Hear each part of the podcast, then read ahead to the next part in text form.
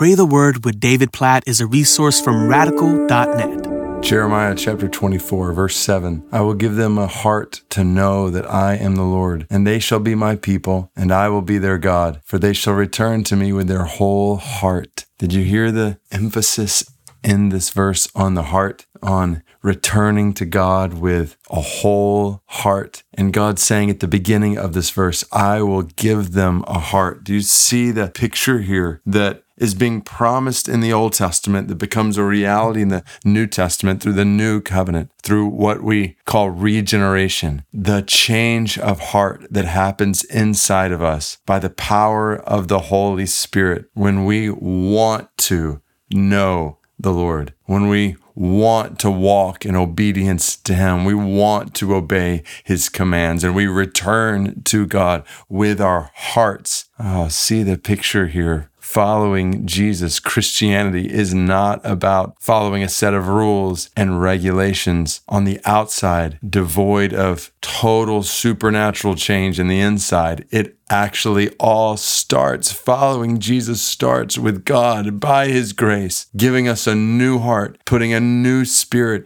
in us, opening our eyes to our sin and our need for Jesus as our Savior, and giving us a want, a desire to follow Him, to trust in Him, to turn from sin and return to Him with our whole hearts. And then to realize that once this miracle of regeneration happens in our lives, that there is a process, what we call sanctification, of our hearts continually being renewed, our hearts continually being softened, so that we follow God every single day with our whole hearts. Isn't this the great commandment that Jesus has told us? You shall love the Lord your God with all your heart and all your soul and all your mind and all your strength. So we pray, God, we want this to be reality in each of our hearts. God, please keep us from cold, in many senses dead, lifeless attempts to obey You, to walk with You. God, we want to be in relationship with You. We want to grow every single day in our love for You and our understanding of Your love for us. God, I pray this over my own life and the lives of every single person listening right now, that You would give each of us ever-increasing hearts to know You as the Lord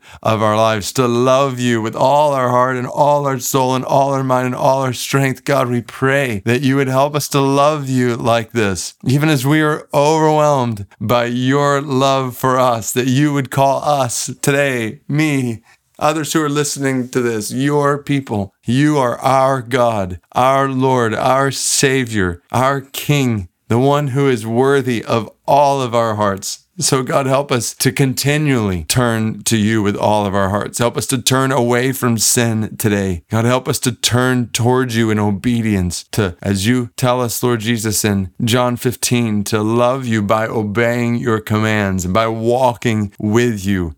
Please transform more and more and more our minds, our thoughts, our desires, our affections, our lives, our decisions, our words, our actions, everything. Oh God, that everything might be done in our lives in love for You with all of our hearts. God, do this work in us today, just as You promised in Jeremiah twenty-four, that You would give us hearts like this. We ask for hearts like this, for ever-increasing hearts to know and love You with everything we have. And God, we pray for the spread of Your love through our lives, through our families, through our churches, among the nations, that You might give the nations new hearts. God, we pray today for Jordanian Arabs, over four million of them, so few of them followers of Jesus. I think of some of them who I know, friends who are following You, making disciples in Jordan. God, we pray for the spread of the gospel in Jordan, for new hearts to be formed all over Jordan to Your glory. Oh God, we pray all of this according to Your word in Jeremiah twenty-four, verse seven, in Jesus' name,